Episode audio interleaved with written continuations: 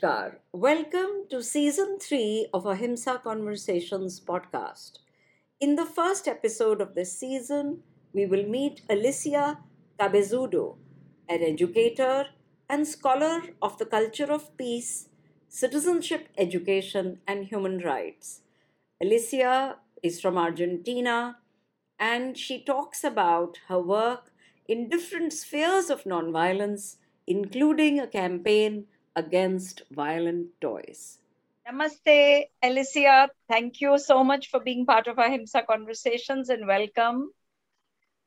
Thank you. How do you do? Good morning. I am good very well. for you. How are you? Very well, thank you. Let's start with your childhood. I mean, what is your earliest recollection of either the concept or the experience of uh, nonviolence? Oh, well, um, my first experiences on nonviolence in the field of conceptualization and then in the field of practices, let's see.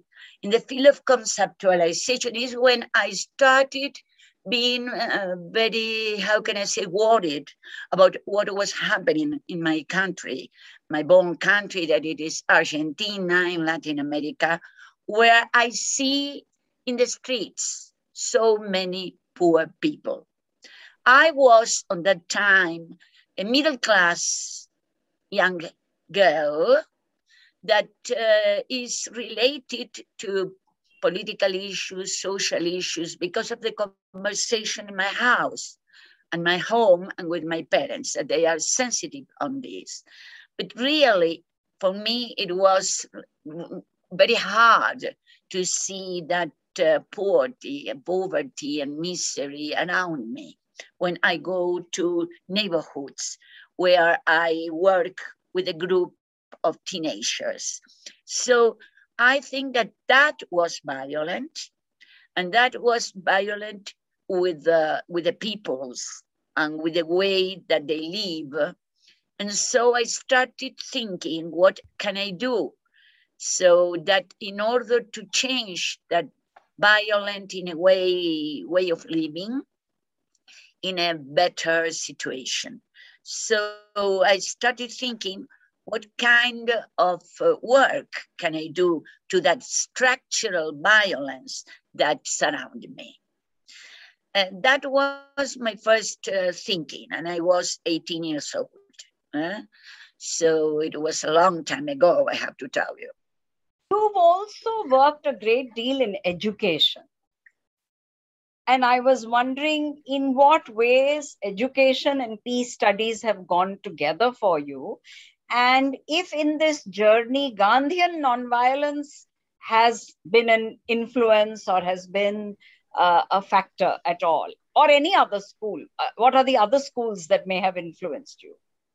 Yeah, of course, all of us know Gandhi School.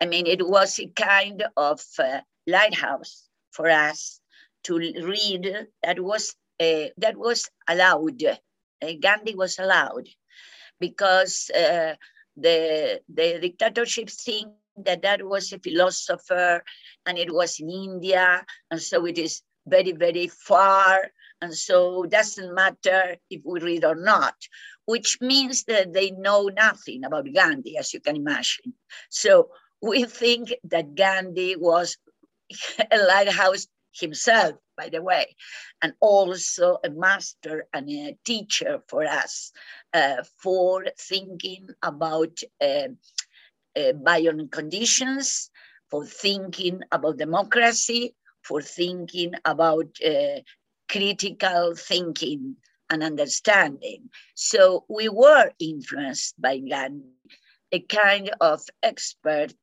in how to teach history and social sciences.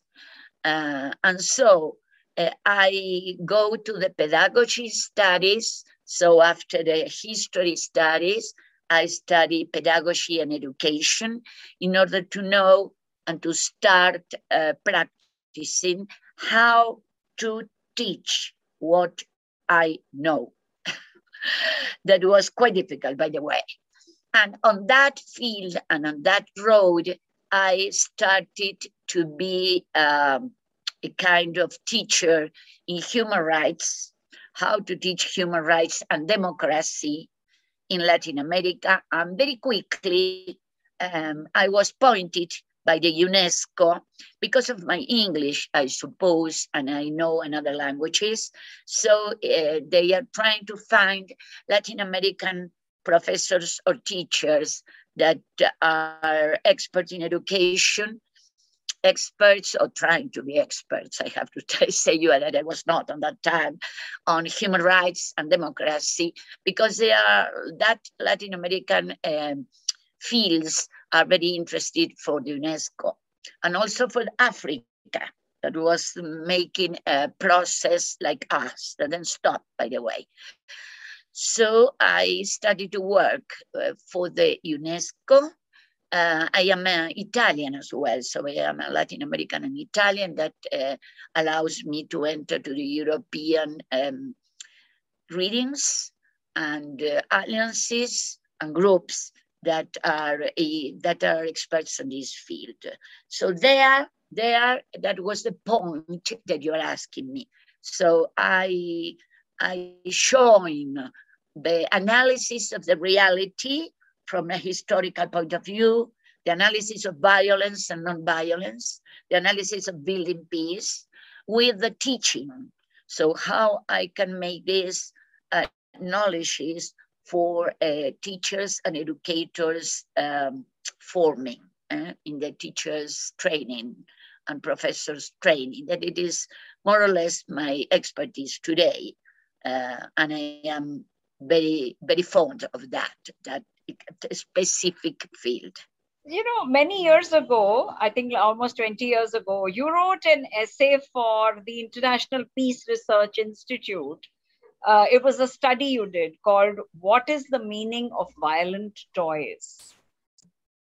So, uh, and I, I have a feeling that that is a theme that would have stayed with you. So, can you share some of your insights on the phenomenon of violent toys and what they are doing to societies across the world? Yeah, on that time, uh, we observe that uh, violent toys are one of the most popular toys in our shops. So, and uh, it is usual, not now, but it was. Well, I expect not now, by the way.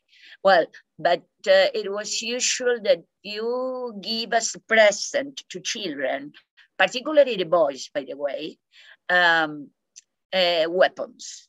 So it is uh, usual to see big guns, plastic big guns that are in the in the shop windows in Christmas. And there is in Latin America another very big important uh, fiesta. It's an event uh, that you in the north don't have, and in the east that it is Reyes Magos, Magic Queens, Magic Queens. That it is January the sixth. That it is a very very important event for the children in the in all Latin America and Spain. Eh, it comes from Spain. That is the three kings that came to to bless the the Jesus Christ. The three kings come with presents to the baby. And on January the 6th, after six days of the born of the Jesus Christ. It's important for the children in all the Spanish world. And so the parents give presents on January the 6th, uh, remembering that. And it is, in some countries, it's more important than Christmas. You have to remember this. And it is particularly for children. And so they are expecting not clothes, not books, but toys. So that that that date, January the 6th, is for toys. And so we see that there are violent toys, war toys everywhere, everywhere in the continent, everywhere in Spain. So we decided to analyze this. We made a project that it was uh, peace and not war toys. And so we made a very, very important campaign that have a prize for the UNESCO because first we made a campaign on non-violence and non-violent toys for the children. But then we go to the adults in order to tell them not to buy that toys. And then we go to the um, factories of toys. So we try to push the, the toy factories not to produce war toys. It was a very important campaign, uh, very well done, by the way, during months, that we create a really conscious uh, about not buying, not producing, not buying, and not giving war toys. You know that today, I, I, of course, not because of that campaign, but today, this is even bad seen from my point of view. I mean, if you are in a shop and you see a parent buying a big gun, you're going to look like this. I mean, it's not well seen in the society, at least in our countries now, and also in Spain. So that campaign was a kind also very important event in that we have a prize for the research, Peace Research Institute on that time, and we continue doing that. So we are very proud of that. This is because there is ample research to show that there is a connection between children playing with guns and their attitude to violence when they are grown ups. Am I correct? You are correct, but it is also an attitude of the parents because the parents and the grandparents were the people that buy that. So we started with the children, but immediately we realized that we have to go to the adults. So it is seen like a children campaign, but the speech comes more and more to the adults in order to make them realize what they are doing. And also we connect this with the international organization, International Peace Bureau, that they have a very uh, uh, important campaign on disarmament. So we try to connect the idea of disarmament with the idea of the war toys and said that we don't want to prepare the children for war. We don't want to, to think that the, that the, to make the, the children and the parents think that the only solution for violence is war or violent, violent weapons. The solution for violence is dialogue, is understanding, is an empathy with the others, like Gandhi always said. So we have to work on this. So this uh, non-violent toys campaign uh, directed us to peace education and culture of peace education uh, programs with local authorities and with uh, Ministry of Education authorities. So it was like a fall, you know, like a Niagara Falls or it was Iguazu Falls in Latin America. So it comes to be bigger and bigger from the, it is very, very interesting indeed. So, in closing, Alicia, I'm delighted to see that you're so hopeful. Would you like to say something in closing about what is the inner strength that gives you so much hope and confidence for this work? Yeah, it's a very important uh, question. Thank you very much. Because, uh, you know, sometimes youth and students in my life ask me that. So, what makes you follow up and continue the path that you have decided, you and other colleagues, of course, uh, so many years ago.